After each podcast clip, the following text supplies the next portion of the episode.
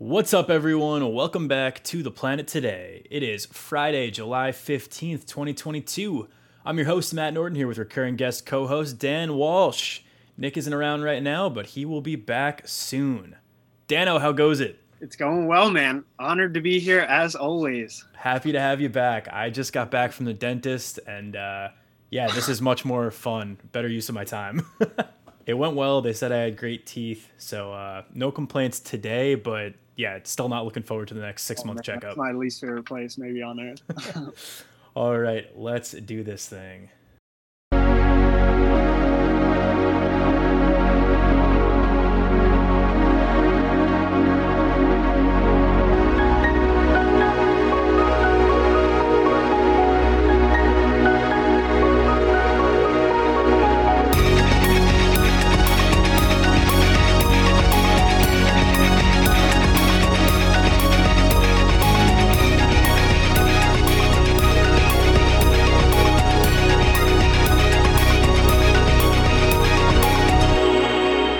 Planet Today, we cover the latest in climate change, wildlife conservation, renewable energy, and environmental policy with two episodes every week coming your way Monday and Friday. Time for this week's quick hits. The first one is by Carey Gillam of The Guardian, who writes, quote, disturbing. Weed killer ingredient tied to cancer found in 80% of U.S. urine samples that is in fact disturbing. So, Nick and I spoke about microplastics being found in human blood back in early May.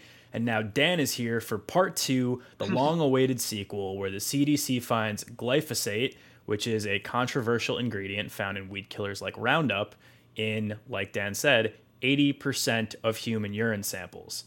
Scientists have called this both disturbing and concerning, and I am here as a non scientist to say I agree. Yeah, so the CDC sampled 2,310 urine samples and found detectable levels of glyphosate in 1,885 of them. Almost a third of the samples taken were from children between the ages of 6 and 18. A significant random sample is usually around a thousand people. So, look, this is really alarming news. This is definitely considered statistically significant, and the CDC has been studying this for years. Recently, they started testing the extent of this issue. So, this report comes at a time of mounting concerns and controversy over how pesticides in food and water impact human and environmental health.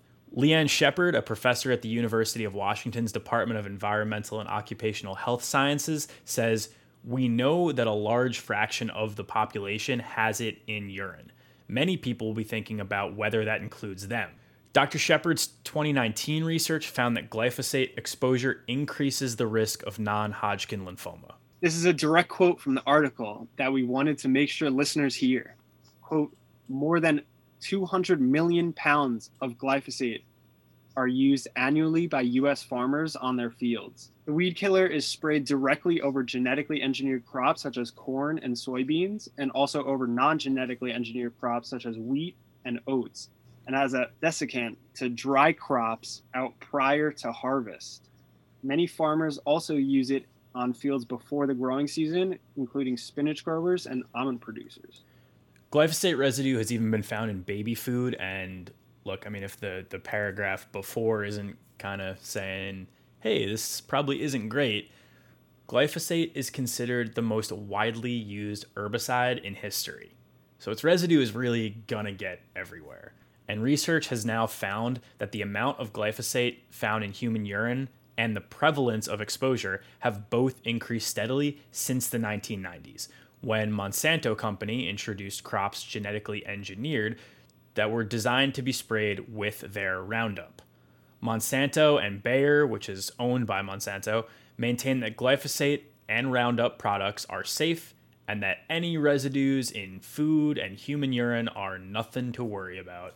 On the other hand, the International Agency for the Research on Cancer, which is a unit of the World Health Organization, classified glyphosate as a probable human carcinogen in 2015. The U.S. Environmental Protection Agency sided with Monsanto, classifying glyphosate as not likely to be carcinogenic.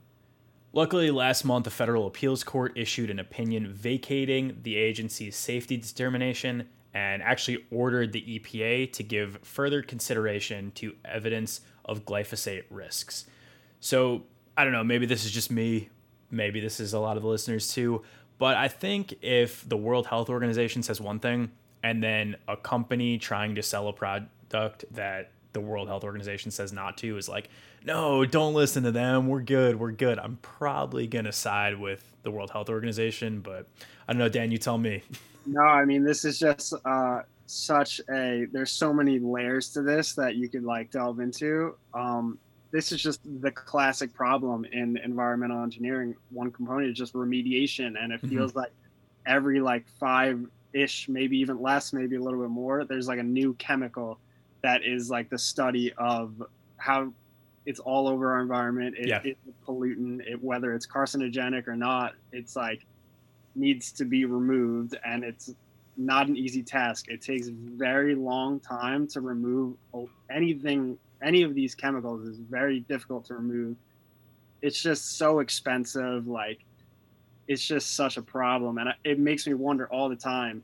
Like, we always think back 50 years or something and be like, "Oh my God, how are?" people whatever eating this drinking mm-hmm. out of this and like uh, living around radiation or something and i could just promise that where there's so many things maybe it's microplastics like all this stuff that we is in our environment that is harmful to our health.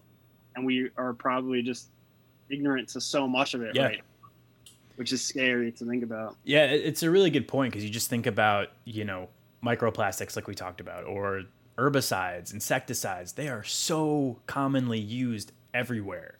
And it's not like an herbicide is sprayed and goes, all right, I am only going to impact this one crop. Anything else that, that touches me, not even going to do anything. Like it, it gets into the areas, it gets into the water supply, it gets into the soil, it impacts the environment and not just the areas that you spray. So, mm. yeah, I mean, you think about the larger ramifications of, of using a product like Roundup or really any mm. herbicide that has glyphosate in it.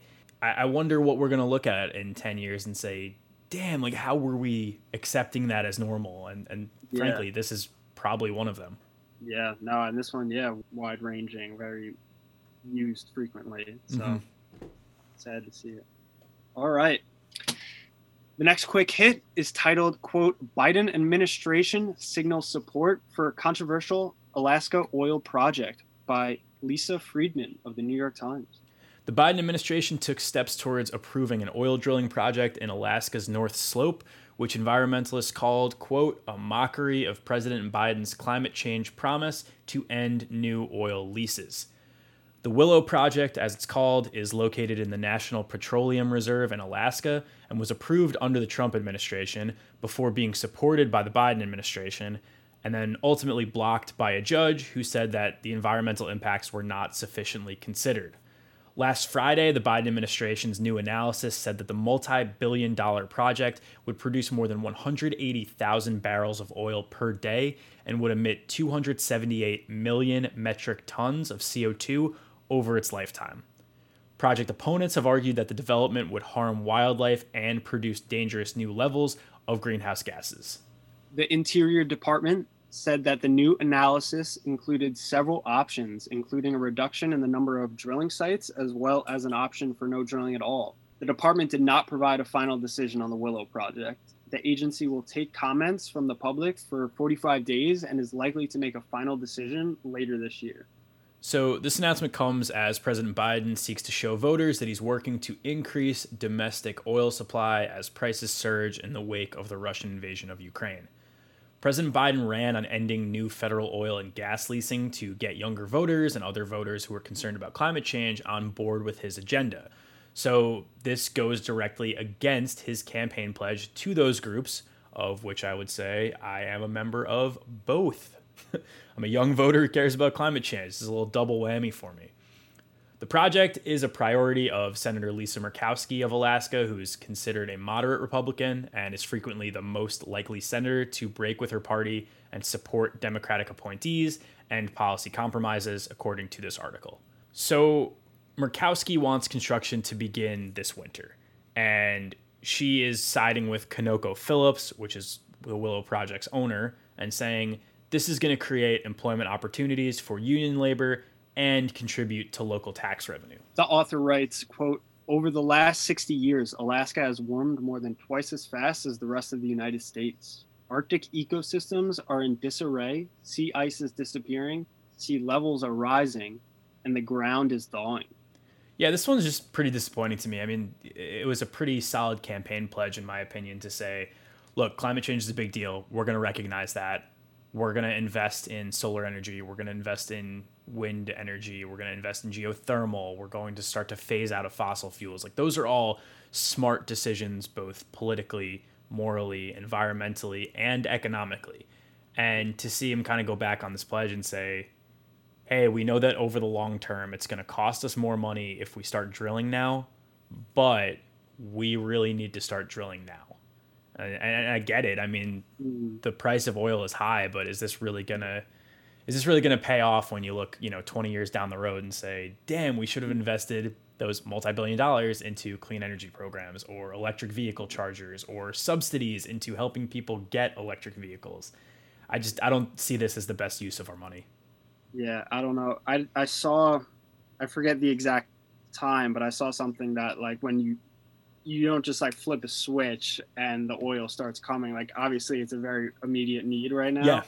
So I know that there is like literally years before these projects like really kind of start producing oil at the levels that we need kind of right now. Yeah, I so. think it's two to three years. I I remember mm-hmm. reading something very similar. So so um, something that a friend of mine on Twitter. Uh, J Bone fan club, if you're listening, thanks for bringing this up last time.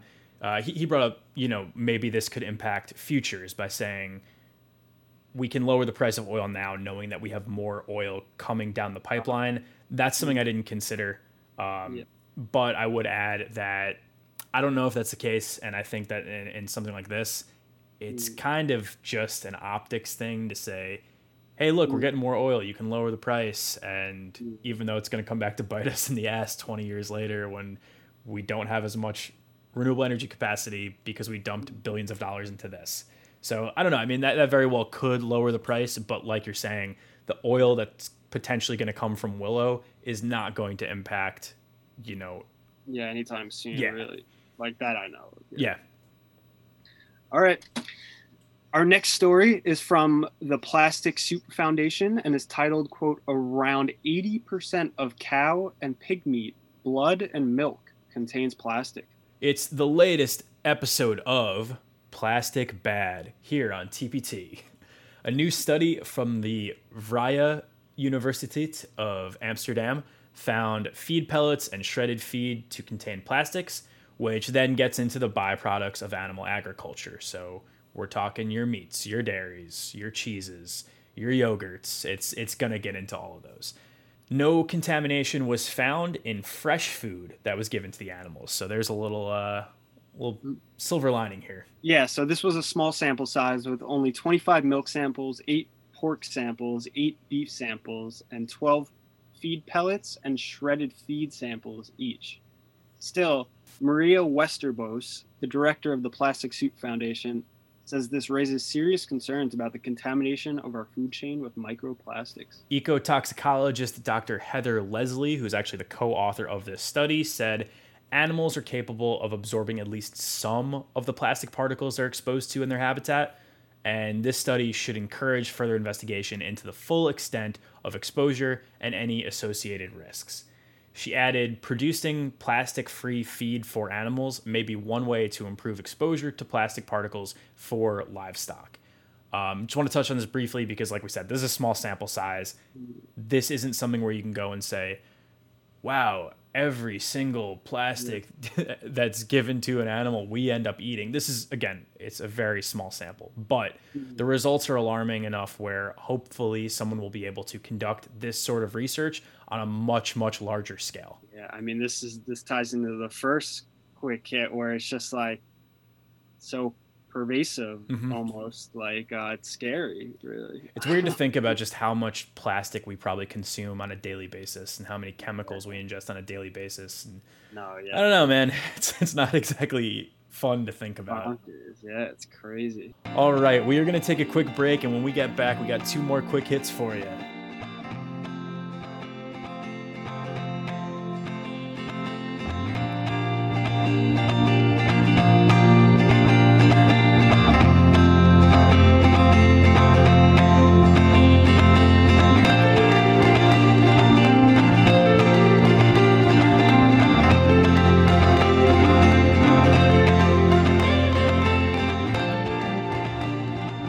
Today's episode of The Planet Today is brought to you by Vala Alta. Vala Alta's everyday handkerchief is a high performance daily use handkerchief designed to help minimize your impact. Made in the United States from sustainably sourced Irish linen, capturing the material's historic craftsmanship and natural antimicrobial properties, handkerchiefs perfectly balance softness with durability and absorbency with rapid drying. Ideal for functional use in all settings, from the outdoors to routine encounters, their small and lightweight design makes one a must carry for wherever life takes you. Build your own bundles from limited edition colors at valalta.co and save 15% with code TPT at checkout. That's V A L A A L T A.co and code TPT.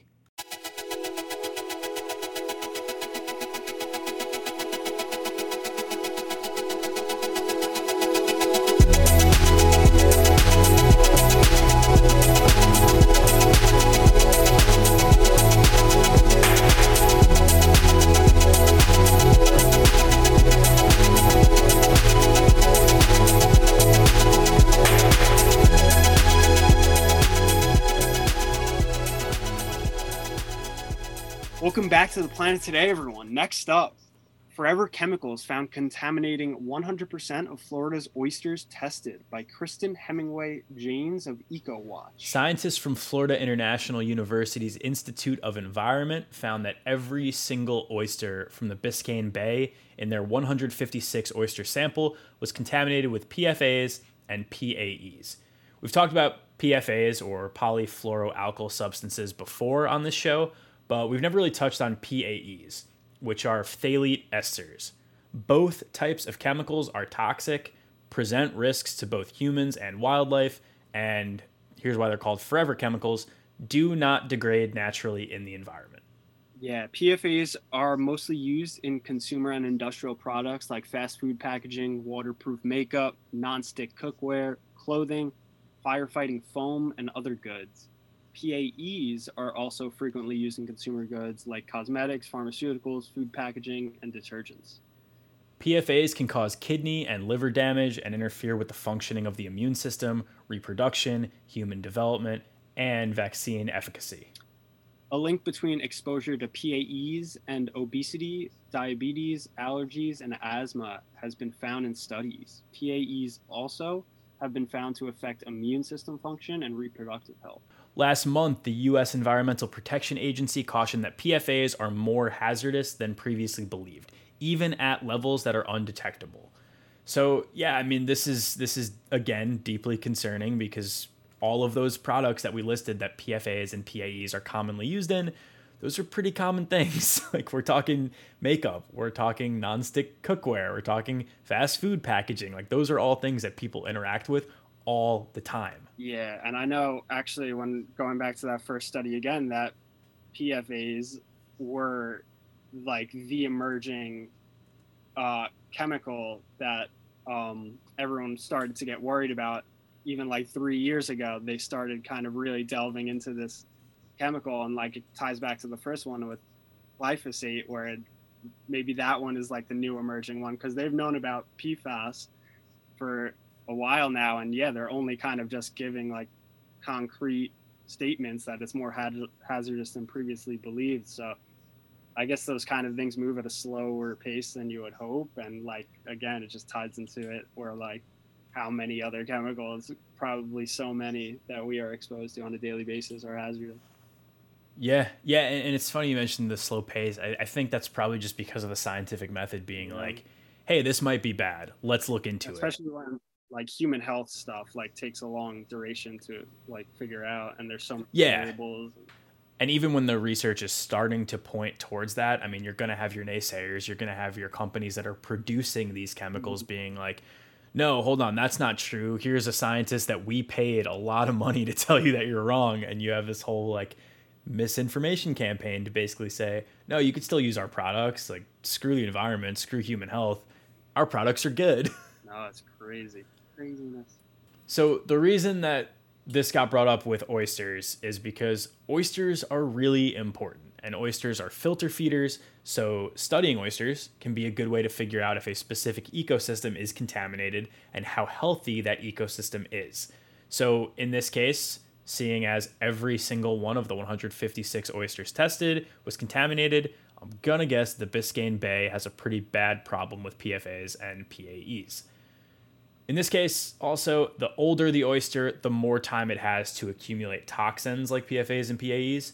So, you know, brand new, fresh off the, the I don't even know how oysters grow. I was going to say fresh out of the egg. Yeah. Oh, however, an oyster forms, you know, the little ones aren't going to have as much toxin accumulation, even if their environment is completely exposed. So, in this case, studying the adults makes a lot of sense. And oysters are beneficial for ecosystems that they live in by serving as kind of a water filter. So, an adult oyster can actually filter as much as 50 gallons of water every single day, which is about as much water used for a 10 minute shower.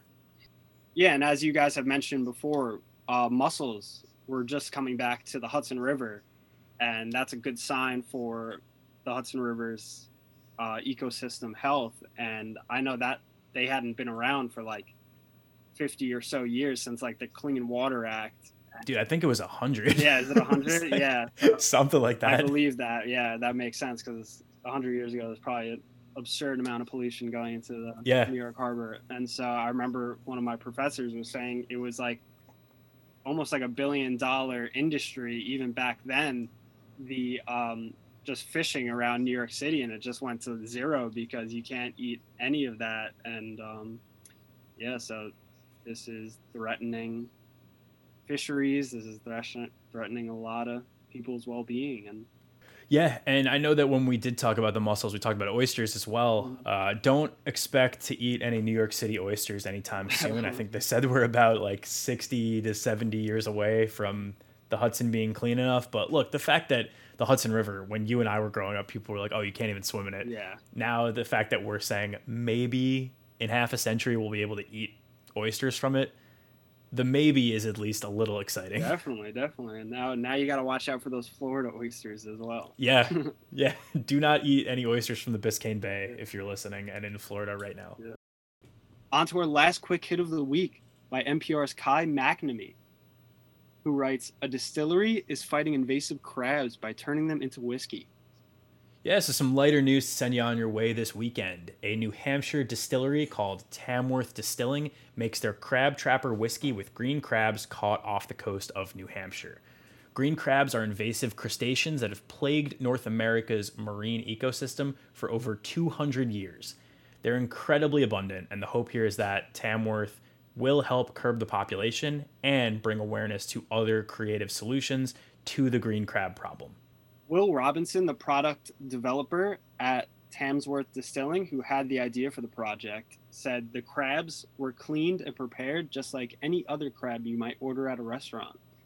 He says that most people probably haven't heard of crab whiskey, and when they do, most are not interested in trying it.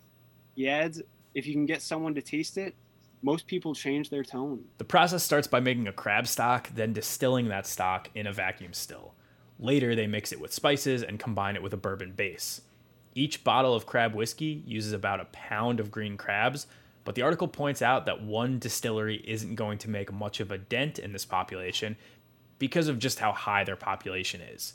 For those wondering why this is a big deal, one green crab eats about 40 mussels per day, which, based on the math from our last quick hit, means that one green crab will offset the filtering of 200 gallons of water every single day, assuming that mussels and oysters yeah. filter the same amount of water. Yeah, and and climate change is making things worse because these crab crabs live much more comfortably in warmer ocean temperatures. Right now, there's no commercial incentive for crabbers to harvest green crabs on a scale large enough to make an impact, according to Dr. Gabriela Bradt of the University of New Hampshire. She hopes that projects like Crab Trapper can raise awareness so that people might look into creating new products based on green crabs. All right, Dan, would you try Crab Trapper green crab whiskey? Absolutely. And I want hell yeah. A crab roll of green crab right next to it so we could help take out this green crab population. We'll do it we'll do it one crab at a time. We'll have some green crab whiskey We'll have some some crab rolls, me and you, buddy. Yeah, go, go take down this population and save our our we'll natives. Those like hammers, you know, like when you're at a seafood restaurant, you're ripping. Yeah. No, I mean on a on a serious note, I would absolutely try this. I mean, my my motto generally is I'll try anything twice, but I I mean, this is a no-brainer for me. I love Crabs. Whiskey is my go-to liquor when I'm responsibly drinking alcohol. Um, yeah, why Yeah, not? no, I'm sure it's Sign good if up. they're making it. They're not gonna make it. It's not good. Yeah, that's true. All right, that'll do it for today's episode of TPT. On Monday, we'll be back for July's interview episode. Matt spoke with Charles Henry of the Council on Libraries and Information Resources about climate change impact on our cultural memory. Until then, please go give the show a five star rating and review wherever you can. Follow our socials at Planet Today Pod and send us an email at planettodaypod at gmail.com. You can follow me on Twitter at Matt Norden, and you can check out Nick Janusa's awesome music at soundcloud.com slash budlyncape, and that's B U D L Y N C A P E. Nick produces our show, Nick makes all of our music. Go check out his stuff, it's all excellent. Special thanks to Dan Walsh for co hosting today. Dano, where can our listeners hear more from you and the Vala Alta team? You can hear more from the Vala Alta team at Vala underscore Alta at on Instagram and TikTok. Awesome. We will link that in the show notes. Go show Dan some love. Our logo is made by Kaylee Veets. Have a great weekend, everyone, and we will catch you right here on Monday. Have a great weekend, everyone.